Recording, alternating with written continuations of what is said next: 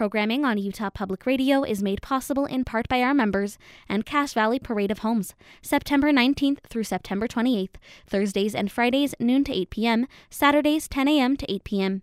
Cache Valley Home Builders Association, serving the community and promoting ethical business practices in the home building since 1973.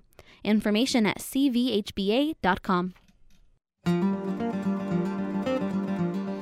Welcome to Access Utah. I'm Tom Williams. There are few remaining frontiers on our planet, but perhaps the wildest and least understood are the world's oceans.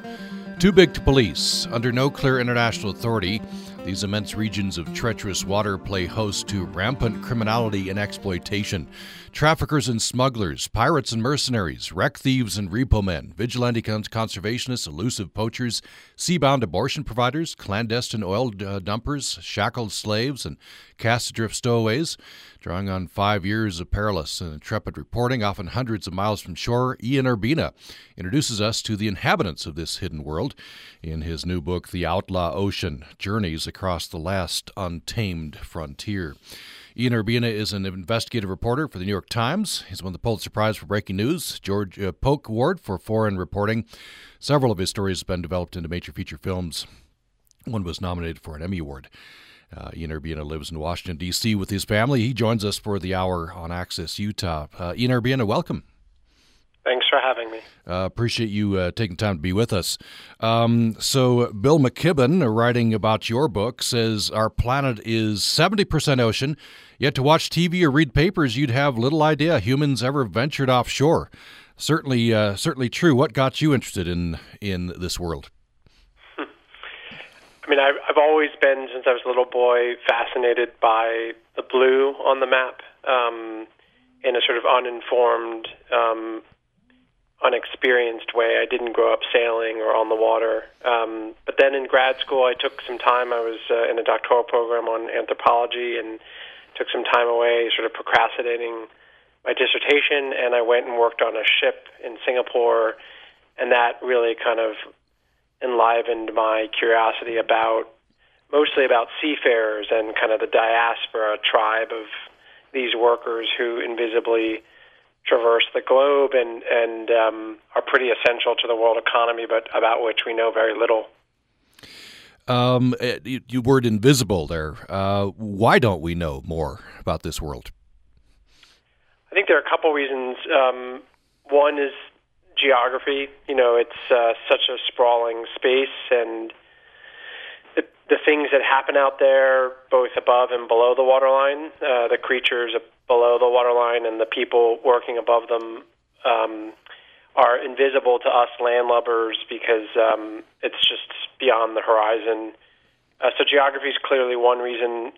I think um, jurisdiction is another in the sense that these spaceships, if you will, you know, that happen to be on planet Earth and traveling capsules carrying people and goods, um, are odd entities, right? They are often owned by a guy in one country and flagged to another country and the captain is maybe from a third country and the crew are typically from a fourth and a fifth country and they're traveling through a space that really i.e. the high seas that belong to no country and all countries and for all of those reasons this this zone out there and the people who work and traverse it are um, really just uh, far away from from your or my consciousness i think uh, this is so foreign. I, I, was so fascinated to learn this uh, because uh, we live in a paradigm of um, nation states, right, and laws, and uh, you know, there's rivalries between those those states, but it's uh, but there is order. Uh, so, the Outlaw Ocean, the title of the book. This this is, as you paint the picture, this is a wild west out there. Yeah, I mean, it's it's and and you summed it up well. I, I think it's it's outlaw more than illegal, you know, because it's it's extra legal, you know, and um, uh, not all that happens there is bad by any means. In in, in some ways, it's more a void um, than it is an evil place. Uh, it's just a place where governments don't really go, and and it's almost like a border town of of yore, you know, and um, there are a lot of heroes and villains, and and sometimes it's hard to distinguish between them, and sometimes they're the same person in different circumstances. Uh, but at the end of the day, there's a lively scene out there 65 million humans that work in one capacity or another, either on commercial ships moving our tennis shoes and our iPhones and whatever else, um, or pulling fish from the water for you know 40% of the protein that's consumed in some countries comes from that space. So there are a lot of people out there uh, working, um, and uh, and that's what drew me uh, for the book. Uh, yeah, as you point out, uh, extra legal more. Than, there is illegal stuff happening out there, but extra legal as well, and just not a sense of order. And uh, governments, in fact, take advantage of this. You you write that the American government chose international waters to for, for example, disassembling uh, Syria's chemical weapons arsenal. That's where they dumped Osama bin Laden's body. Yeah, I mean, it is a convenient place uh, for its very extra legality. Um, if you want to do things um, in a way that uh, is removed from the prying eye of reporters or the tedious legalistic eye of advocates and lawyers, etc. And so, yeah, the examples you cite, um, I just add also, you know, in the sort of uh, extraordinary rendition period, you know, this program that the U.S. government ran, where essentially we were using proxy countries to do our dirty work and and sometimes in illegal, immoral, and brutal ways extract information from people, be they terrorism suspects or otherwise. Um, often that had to occur in a in a nation uh, that was willing to play ball with us, us being the U.S. government. Um, and at some point, as that story began to break and the world became aware of that program, uh, there was a shift to, to put more of these suspects uh, on vessels, even though the courts had ruled. Look, if you're going to transport a, a terrorism suspect, you need to do it in, so in an efficient fashion. I.e., put them on a plane or on a truck and get them to the facility where they have access to lawyer, and there can be some semblance of compliance with law. The other option is you put them on a ship, and you got a long route, you know, a long trip to get there, and that's a lot of time to interrogate. And that's just another example of the sort of crafty use that governments have made of this space. Uh, one comparison that uh, that I've heard, and I think uh, that you've made this uh, would maybe illustrate this uh, this world is comparison to air travel, right? Um, airplanes travel through you know space but air airspace is regulated differently than than the oceans and so that that's produced a whole a whole different uh, world yeah you're, quite right. I mean i think there's a really important contrast to be studied in looking at the way that um, people and goods and and vehicles travel through that other uh, international commonly held space you know air air traffic, and especially post 9/11, but before it too, there was a sort of a legal infrastructure uh, and is a legal infrastructure that um, most nations comply with um, that involves commonsensical things, you know, mandatory clarity on who's on that vessel, right? You know, a, a, a crew list, um, a pre-established uh, destination and clearance that you're allowed to go there from the destination authority. Um, uh, verification in some form that everyone got who got on got off safely and didn't disappear en route. Um, now, jump over to the SeaWorld. Um, there is this long, you know, reinforced through literature, cultural norm within seafaring that um, they're different. It's a different space, and the culture of the people who work there are different, and we go by different norms. Just on the vessel itself, the captain being the authority in an unquestioning hierarchical way. That's true on a plane too, but not to the same degree as on a ship. And then also just the lack of tracking and transparency of, of what happens en route and and reporting where you're headed and um, all those things I listed, crew manifests and these sorts of things, they're not the norm in in uh, most uh, fishing vessels, for example, long haul fishing vessels. There's no expectation that you have to sort of report these things. And I think that's uh, illustrative, and it also gets to the core of the problem, which is how rampant abuses uh, can occur in a sort of endemic way. As you point out, uh, there there are economic advantages for this. There, there's if there's no bureaucracy out there, then you can do it cheaper. But there's also no protections, or very few protections for, for workers, for example.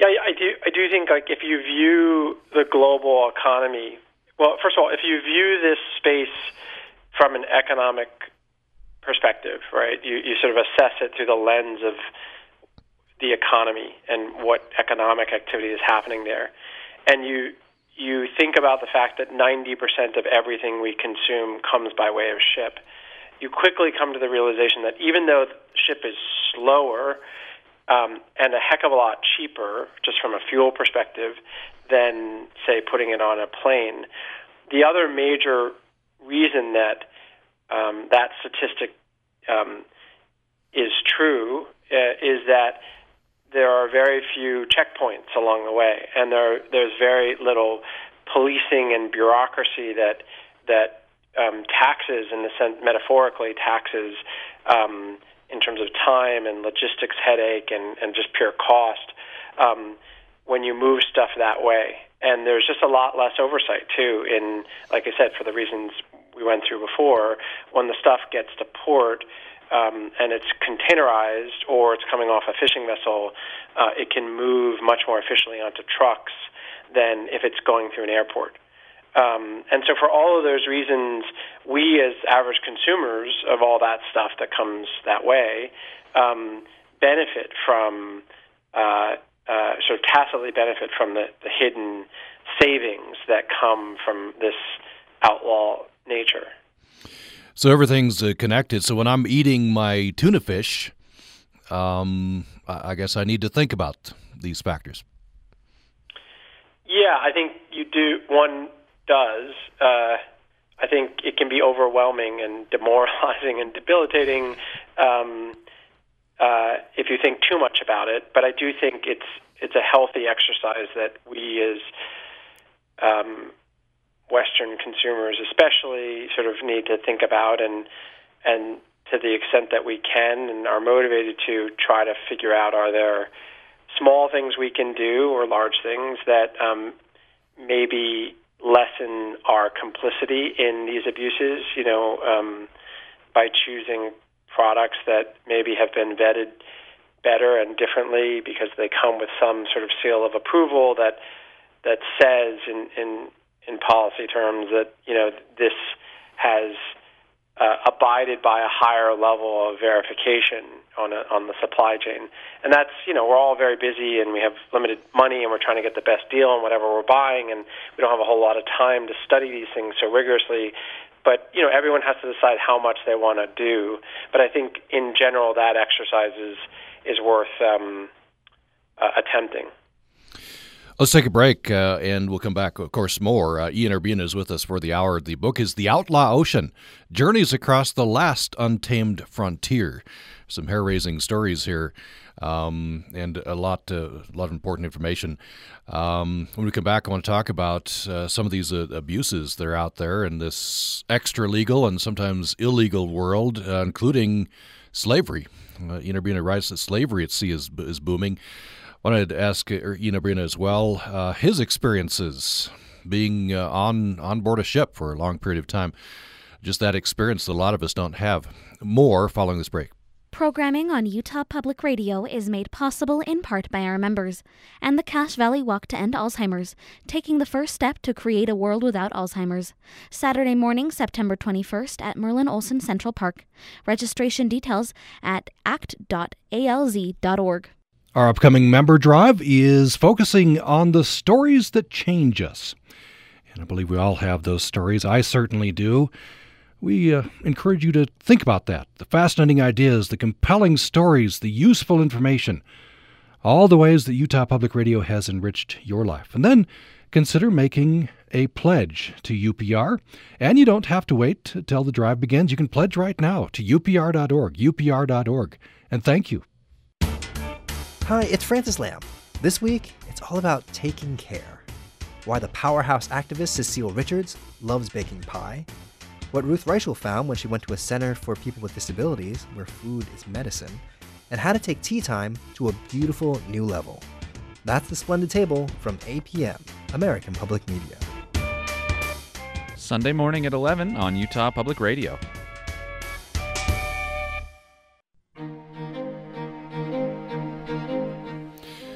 Thanks for listening to Access Utah. We're talking with uh, New York Times investigative reporter Ian Urbina. His latest book, fascinating book, The Outlaw Ocean Journeys Across the Last Untamed Frontier. Uh, he uh, traveled around this world uh, reporting this book for about five years. Um, they're uh, be, be out, out, in international waters. Um, there's a lot going on, and it's uh, not much reported. So this this fills a need. The Outlaw Ocean is the book. Uh, should mention you can find uh, Ian Urbina on Twitter at Ian underscore Urbina. A lot there. And uh, there's a website for the book, theoutlawocean.com. You can respond to this program by emailing us, upraccess at gmail.com, upraccess at gmail.com. So, Ian Urbina, uh, there there is slavery at sea. Uh, tell us what the factors uh, that go into this and, and how this happens. So it's it's a it's a radioactive term, right? Slavery. Um, so I always like to try to explain what I mean when I use it. I, I see slavery or human trafficking, labor trafficking, as sort of a spectrum, as in how it occurs. I think you have, um, uh, especially in the cases that I was looking at, the more acute, extreme versions where you actually have humans who are shackled and um, one of the stories that ran in the newspaper initially and, and got the attention of Secretary, then Secretary of State John Kerry and um, the Thai government was uh, specifically about a, a textbook kind of instance of of trafficking where a Cambodian man was um, enticed uh, into Thailand by what there is called a labor broker, but it's essentially a guy who says he's got access to a decent job. You want to come, and I can get you across the border. You don't need money up front. You don't need papers. It's a good job. And in this case, and this is the norm, it's ostensibly in the construction industry. For females, it's ostensibly as a domestic working in a house as a sort of live-in maid. The females are not actually destined for a domestic job. They're they're destined for sex industry, and the males are not destined for a construction job. Those are taken by Thais typically because they're good paying jobs. Um, it's destined for a fishing boat. And um, so in this case, Lang Long, the guy who was shackled, um, decides to give it a go. He's desperately poor. This is a chance at something he's never had. Uh, he gets in the truck.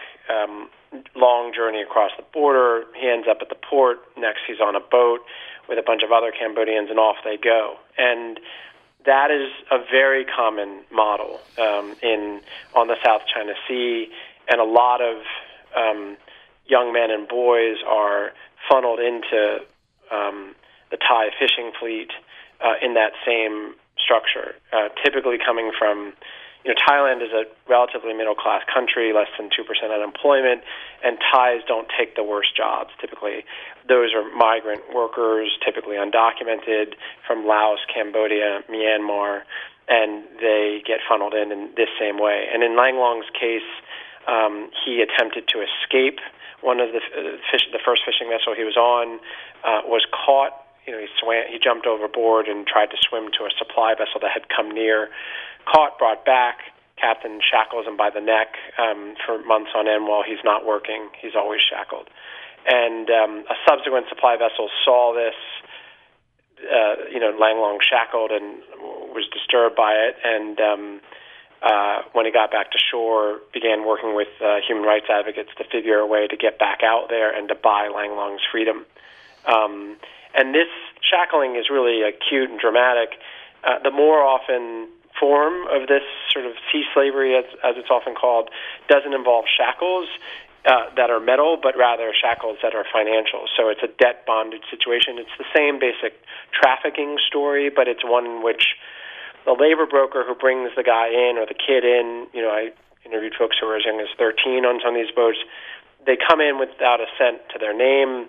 Now they have a debt with the guy that brought them in, and when they get to the port, that labor broker or trafficker sells the kid or the guy to the captain, and says, and the captain pays what 300 bucks maybe um, for the guy's labor. He goes on board and uh, the labor broker goes back to the border and does his thing, and the captain goes off to sea, having paid for this individual to work for him.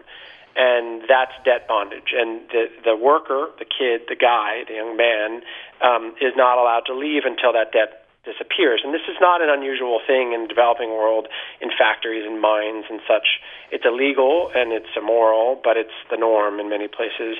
But at sea, it's acutely worse just because you know, there's no bookkeeping and there's no real accounting of today you earn 20 bucks towards your $300 debt. Um, you're on that boat as long as the captain wants you there, and for some of these guys, that's several years. Uh, are there governments, other entities uh, t- trying to combat this, especially hard out in the seas? It's international waters, and uh, things are more in a gray area. Yeah, there are governments and and and nonprofit groups um, that are working hard and have been long before I got on this. Um, and the Thai government, in particular, especially after you know five years, four years ago, there was a lot of attention thrown at this um, by the series and the Outlaw Ocean, and by the Associated Press, and by the Guardian, and some others, um, and and the U.S. State Department and others, really kind of all uh, built a crescendo of concern around this problem, um, largely based on work by in country organizations uh, that had been working on it prior. And, um, you know, the, the, in the case of the Thai government, you know, I went back to Thailand to re report all this and to go deeper than I had initially gone. And spent a lot of time with the government as a, a Thai government on you know, uh, at sea inspections and, and really tried to fair, in a fair but rigorous way, um, look at what they were doing well and not so well in countering this. And um, uh, it's a bo- you know it, it's a, a bit, bit of a dry policy discussion there that I won't bore your readers mm-hmm. with, but but it, it's it's certainly urgent and and it's in the book that you know th- there does seem to be in some quarters really good intentions. Um, there's also just endemic corruption and and um, a lack of capabilities at how to actually implement, how to catch this stuff. You know, uh, the type of investigative means that um, need to be at your disposal to to to get to break into these trafficking pipelines um, is not something you can develop overnight. If you just joined us, we're talking with uh, New York Times investigative reporter Ian Urbina about his latest book, The Outlaw Ocean Journeys Across the Last Untamed Frontier. That's where I want to go next, um, Mr. Urbina. Um, your experiences out, you know, most of us will never be out there uh, on board a, a, ship, long journey. Um, tell us what it was like for you. Um, you know, I, I whenever I describe it to most normal people around me, they kind of um, think I'm crazy, uh, largely because the the most intense um, uh, reporting experiences were on the worst ships imaginable, and in that distinctly journalistic way, it's it's like you know you're you're craving um, to experience and see, and therefore chronicle things that that that um, are not, you know, that are virgin, you know, that that have not been accessed before, and so, and this realm, you know, um, has a lot of virgin snow. Uh, there's just very few, very little journalism happening out there. My, I mean, my personal experience was, I'm very lucky. I I don't get seasick. Um, very easily. I think maybe in five years it happened once or twice. Um, I do get land sick pretty intensely, and uh, so when I get back to shore, I still have a, uh, my pendulum is still stuck in in offshore kind of motion, and I have uh, odd um, bed spins standing up, if you will, um, and sometimes throw up.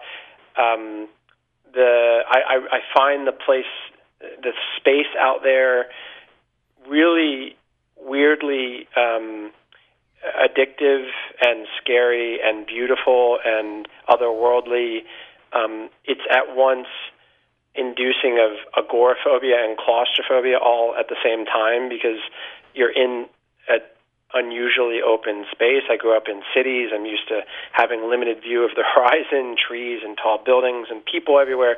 And this is the opposite, you know, sky as far as you can see and just nothing to lay your eyes on. Uh, so it's agoraphobic in that you're just so exposed, and when weather starts kicking up, you feel really exposed. It's claustrophobic in the sense that you're in this little capsule, you know, stuck with these people, and for a long time. And um, and within the capsule, everyone has sub niches that they're supposed to maintain. And you really got to learn how to be small, not just liter- literally, not physically change your size, but just in personality, how much attention you take, how how much you talk or don't. Um, you know, walking down the hall, just how to move differently, and and I find that all really interesting. Sort of like I'm on a spaceship and having to rejigger fundamentals. Um, so I, you know, I really like it. I just got back uh, a week and a half ago from another. I'm still reporting on this stuff and was in the Gambia at sea, and um, I, I was just reminded as we leave port this strange kind of existential exhale that comes over me um, as I head back out into the great expand. Um, I, I really quite like it. You were describing to your publisher in an interview. Uh, you're out there on a fishing boat um, you know, the 15 foot swells and the the deck is covered with fish innards. Becomes like a skating rink. Uh, there's some dangers. Yeah, and that's quite right. I think um, the dangers that are there. Sure, there are bad people that my photographer, a guy named Fabio Nascimento, and I kind of um, came in contact with and had to extract ourselves from, you know, very carefully. But but the the real dangers, the more prevalent dangers, are the ones you describe. It's the conditions. So, like you say, you know, it's this. In, imagine a, a developing world factory, right? So none of the OSHA guards on any of the machinery um, that's running 24/7, especially at night. Um, the factory floor happens to function like an elevator that's going up three floors and down three floors continually. It's also skating rink slippery, and there's jagged stuff everywhere. Some of it moving, um, uh, fishing gear and you know spinning winches and and they're crowded. You know, like when when it's heavy on and you're pulling in a huge, you know, 50 ton net, um, you have 40 Cambodians who are really savvy and adept on their feet, and many of them barefoot, and I've never seen them fall. And you know, um, you gotta you're trying to you know film and report, but you really got to stay out of their way and not step on the wrong thing. And then you know, there's all these hidden dangers like you know you need to know where the pipes are that heat up you know red hot heat up because um, if you're rocking and you're trying to climb from the back to the front and you're shimming across a railing to get around these barrels where all the ice is you grab the wrong pipe and you're going to burn the skin off your hand which is one thing that I did you know on one trip because I hadn't done my homework and figured out how to crawl across safely or you know you're going to you know little little threats too. Um i had a bad habit before this reporting of biting my nails uh and um on an early trip got a really severe infection um and realized that could kill you. You know if you don't have a antibiotics with you and you're not going to be back to shore for weeks um and that gets infected enough they're not going back. You're lucky to be on there as a guest. They're not going to change their so you, you just really need to be careful about hygiene and, and really, and these are dirty places. I mean, there's rotting fish and rats and roaches and every, you know, everywhere. Uh, so um, that part of it is really grueling in a way that I've never experienced uh, in uh, on land reporting. Mm. And this is where our fish is coming from that, that I'm eating. That's uh, it's not reassuring. There's some cleaning steps in between what okay. I describe and your plate, hopefully. Yeah. But, um, yeah. Uh, I was fascinated. Uh, you have talked about, you, you referenced this a little bit earlier, about the social mores. Um, in fact, you, you say you, uh, on one of these ships, you talked to the British first mate. He says you want to fit in, take up as little space as possible. He wasn't just talking about physical space. Yeah.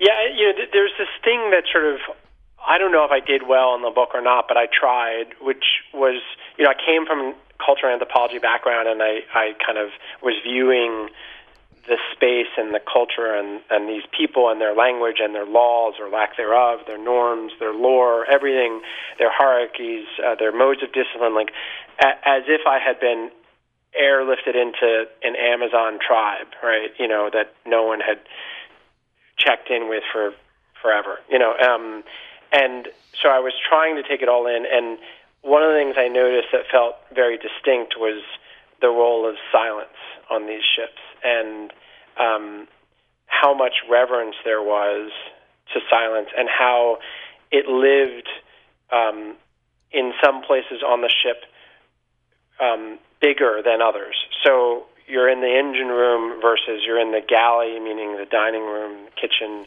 um, versus the bridge, meaning where the officers and the captain are.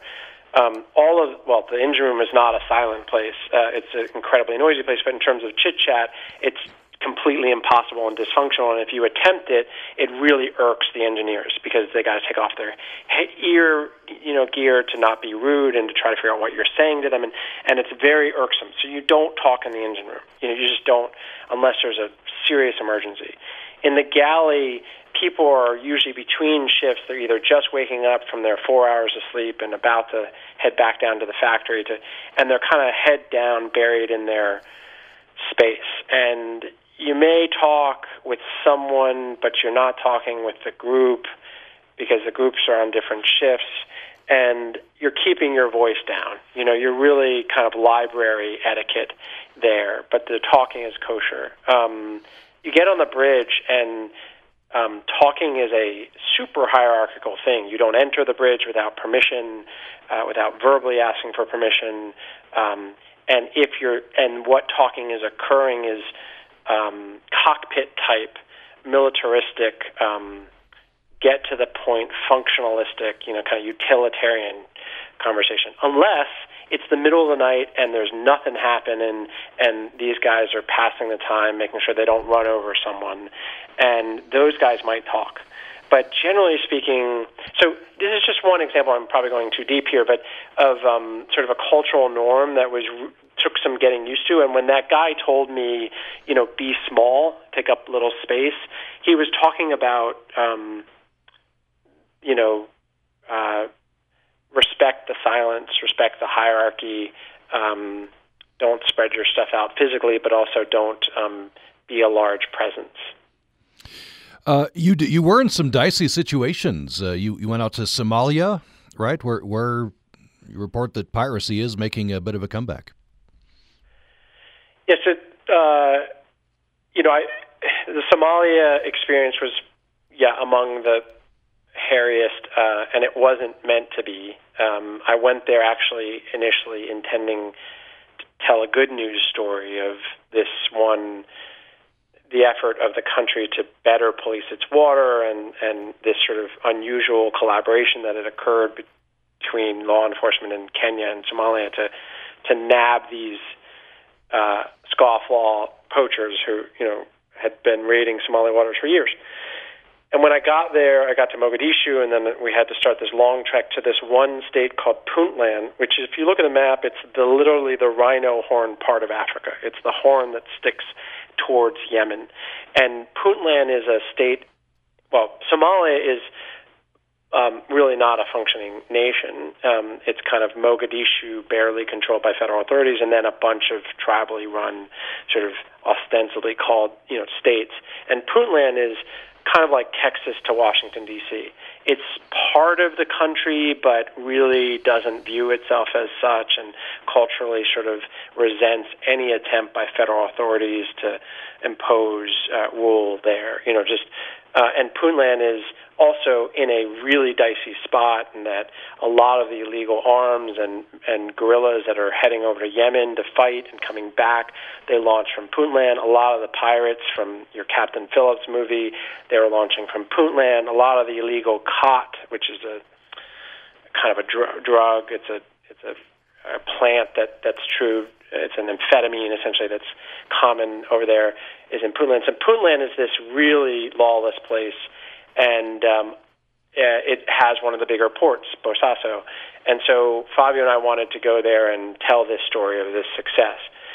I won't bore you now with the story. You can read the book, but um, when we got there, everything changed, and the invitation we had received from local authorities dissipated overnight when they feared that we were going to actually report on what became the more interesting story, which ultimately I did report on because they were so worried about it, which was deep seated corruption by Puntland authorities who were in cahoots with really abusive um, foreign fishing boats that were, you know, using routinely using human slaves and involved in all sorts of illegal stuff. And and there was a, a fleet of them parked right there when we got there, and and um, so we fell out of favor with the local authorities. We got trapped uh, and had to hide out for a while until we could find a way out of uh, Puntland because you can't travel by road because of ISIS and Al Shabaab terrorist groups. So.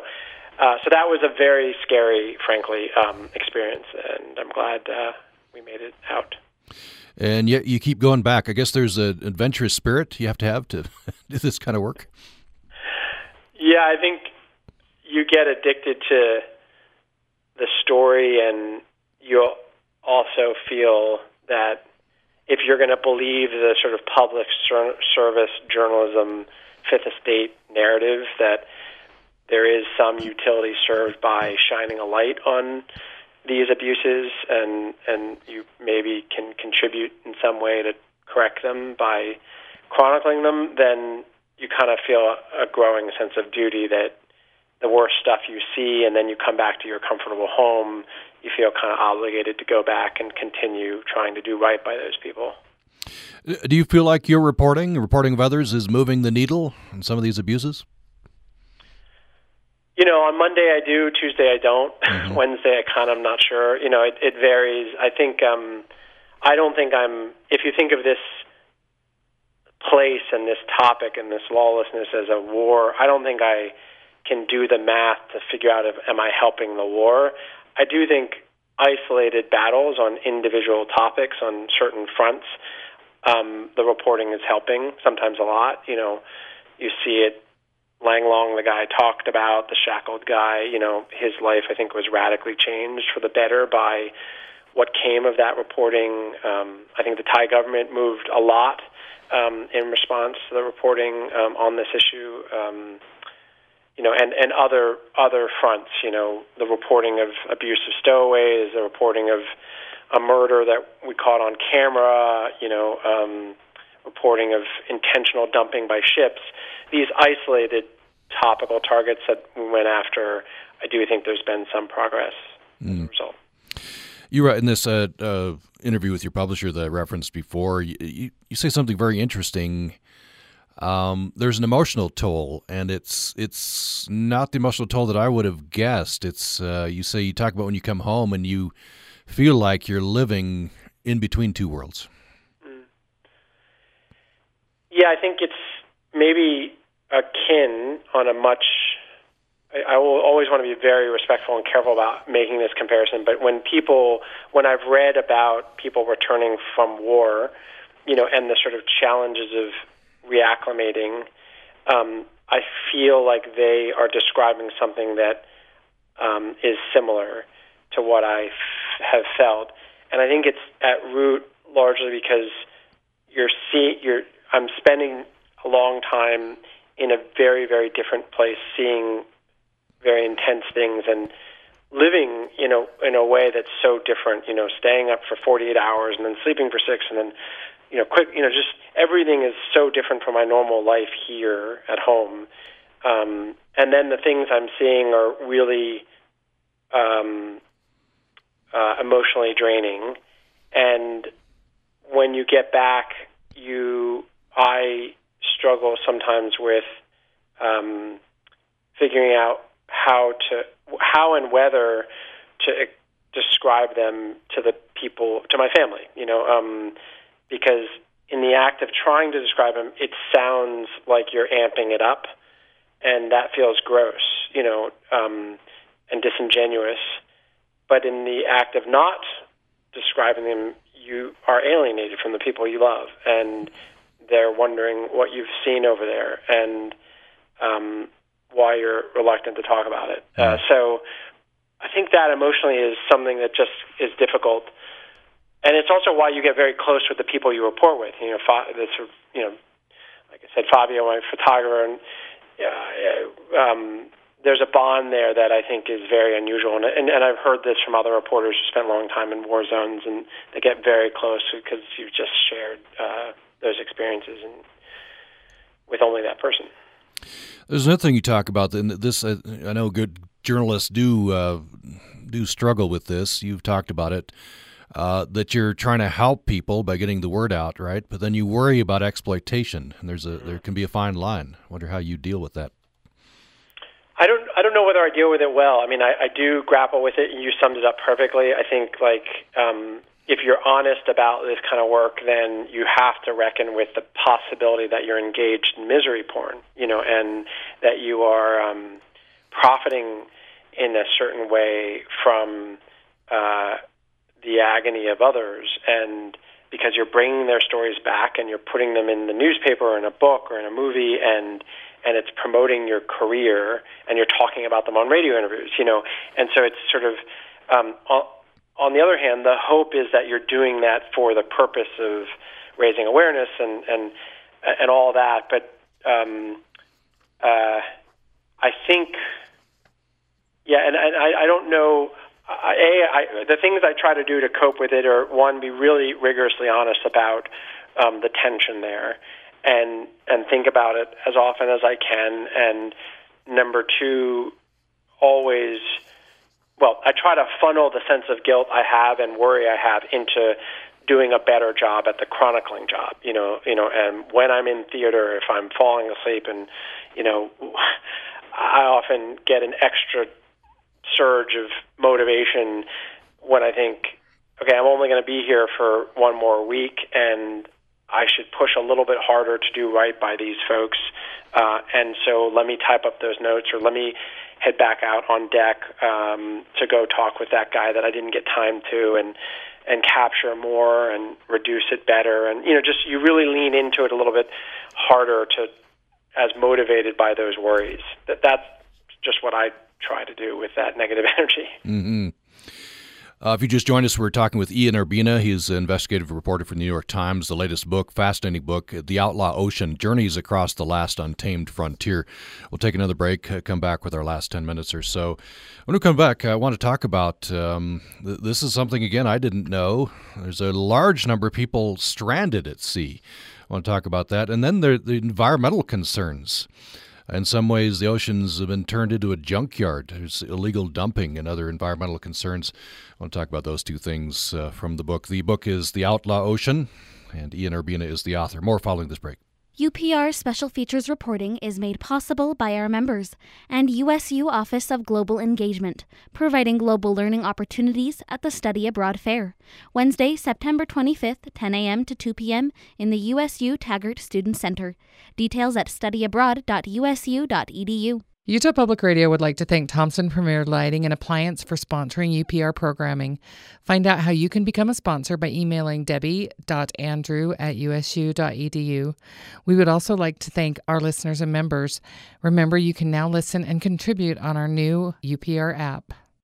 Hey, Lael, what's the deal with appetizers? You know, Jen, appetizers are those tasty little bites that whet your appetite for the main meal. Ah, so it's like our UPR segment, Bread and Butter. Tasty little radio bites about cooking, eating, and all the ingredients in between. We should invite the listeners to brunch. Good idea. Join us every Sunday at 11 a.m. for Bread and Butter, your locally sourced appetizer to the splendid table. Now there's a satisfying meal and all on Utah Public Radio.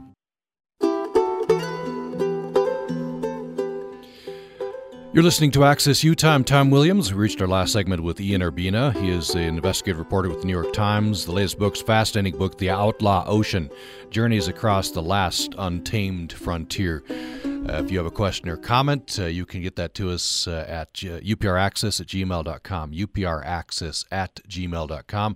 Ian Urbina's uh, Twitter account is fascinating. Um, Ian underscore Urbina, at Ian underscore Urbina. And uh, you can find more about the book at the book's website, theoutlawocean.com. I want to get into people stranded at sea, but I, am Ian Urbina. I'm looking at your Twitter account. You have a video here of a near collision and you say, I experienced ship collisions in Palau, Thailand, and Indonesia, I can honestly tell you it's more violent and panic inducing than a car crash. Uh, it sounds like it would be.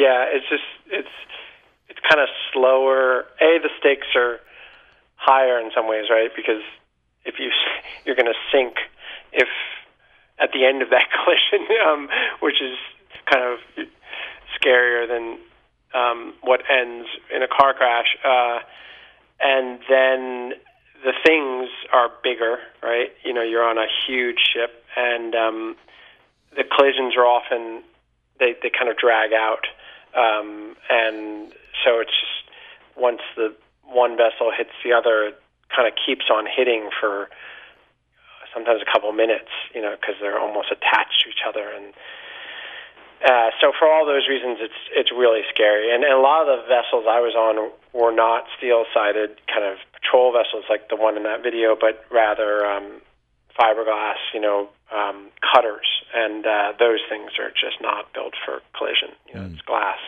Um, so uh, anyway, it's it is very scary.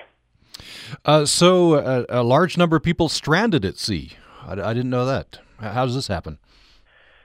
So yeah, I think this in some ways is one of those tragedies that you know rape and murder and, and slavery are really intense and dramatic and grab attention, but um, uh, you know abandonment of seafarers is far more widespread and and in some ways equally consequential because it ruins people and their families and unfolds in slow motion.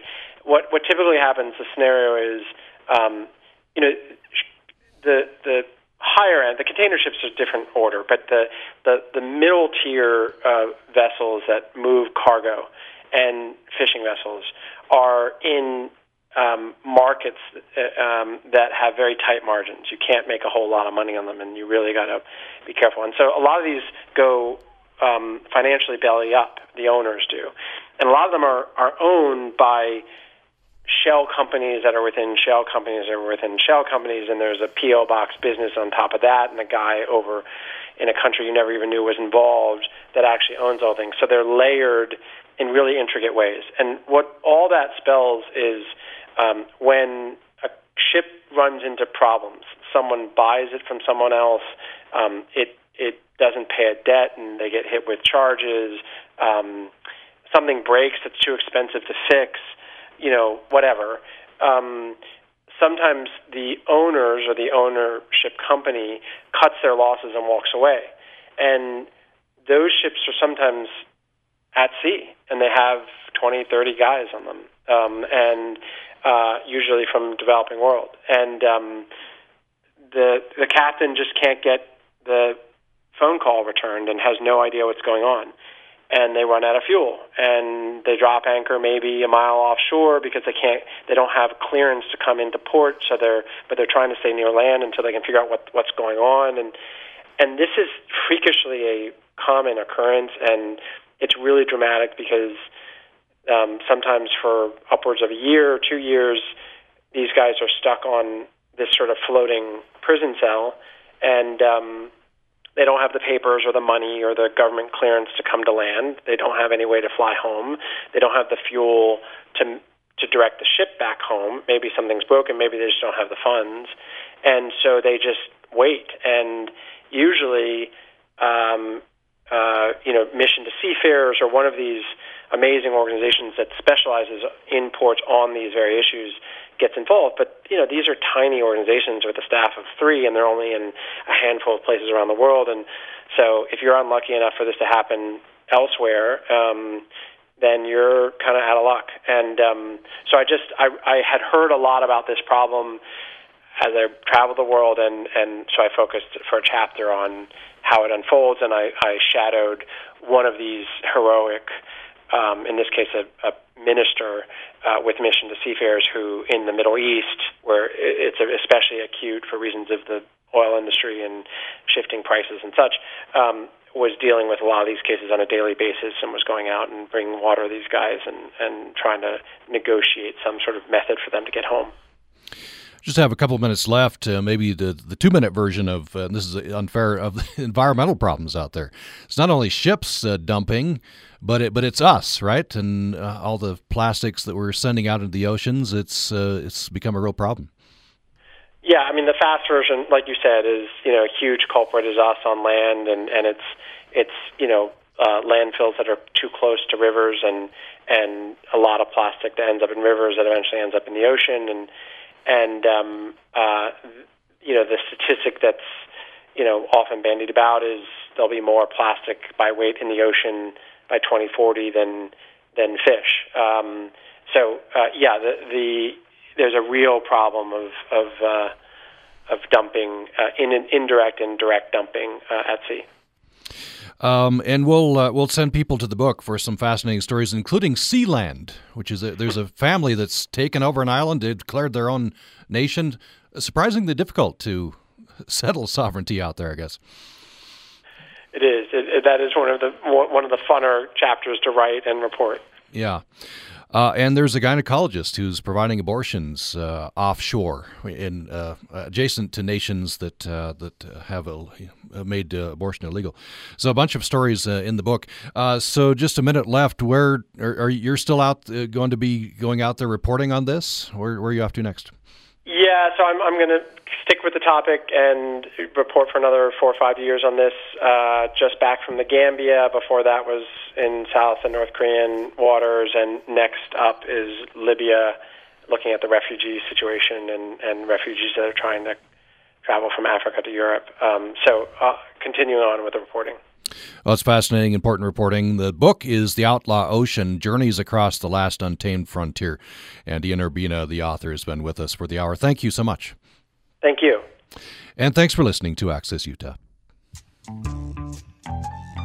On the next Putumayo World Music Hour, we'll soak in the soulful sounds of rhythm and blues from New Orleans to Africa and South America.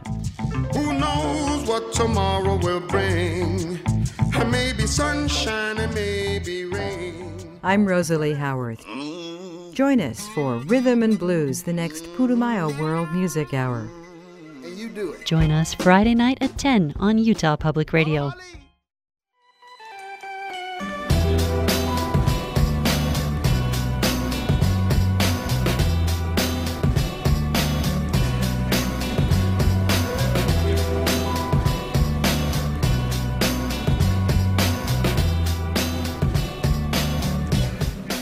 You're listening to Utah Public Radio, a statewide service of Utah State University and the College of Humanities and Social Sciences.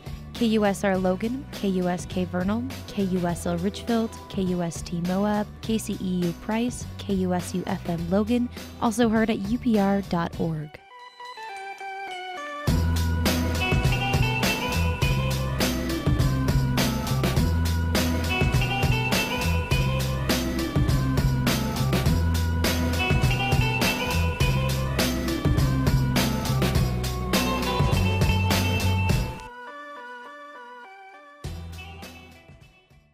Utah is home to breathtaking natural wonders and rigorous scientific research, and the issues affecting our natural world are important to the life of every Utahn. That's why we're answering the question so what? Science Utah is your home for all things science. Our team of science reporters, most of them graduate students from USU's Ecology Center, are updating you on the latest in science news and providing commentary on pressing issues. Because scientific topic, from air quality to our national parks and even gene editing, matters to Utah. Join us as we explore the world of Science Utah, available at upr.org, the UPR app, and anywhere you get your podcasts.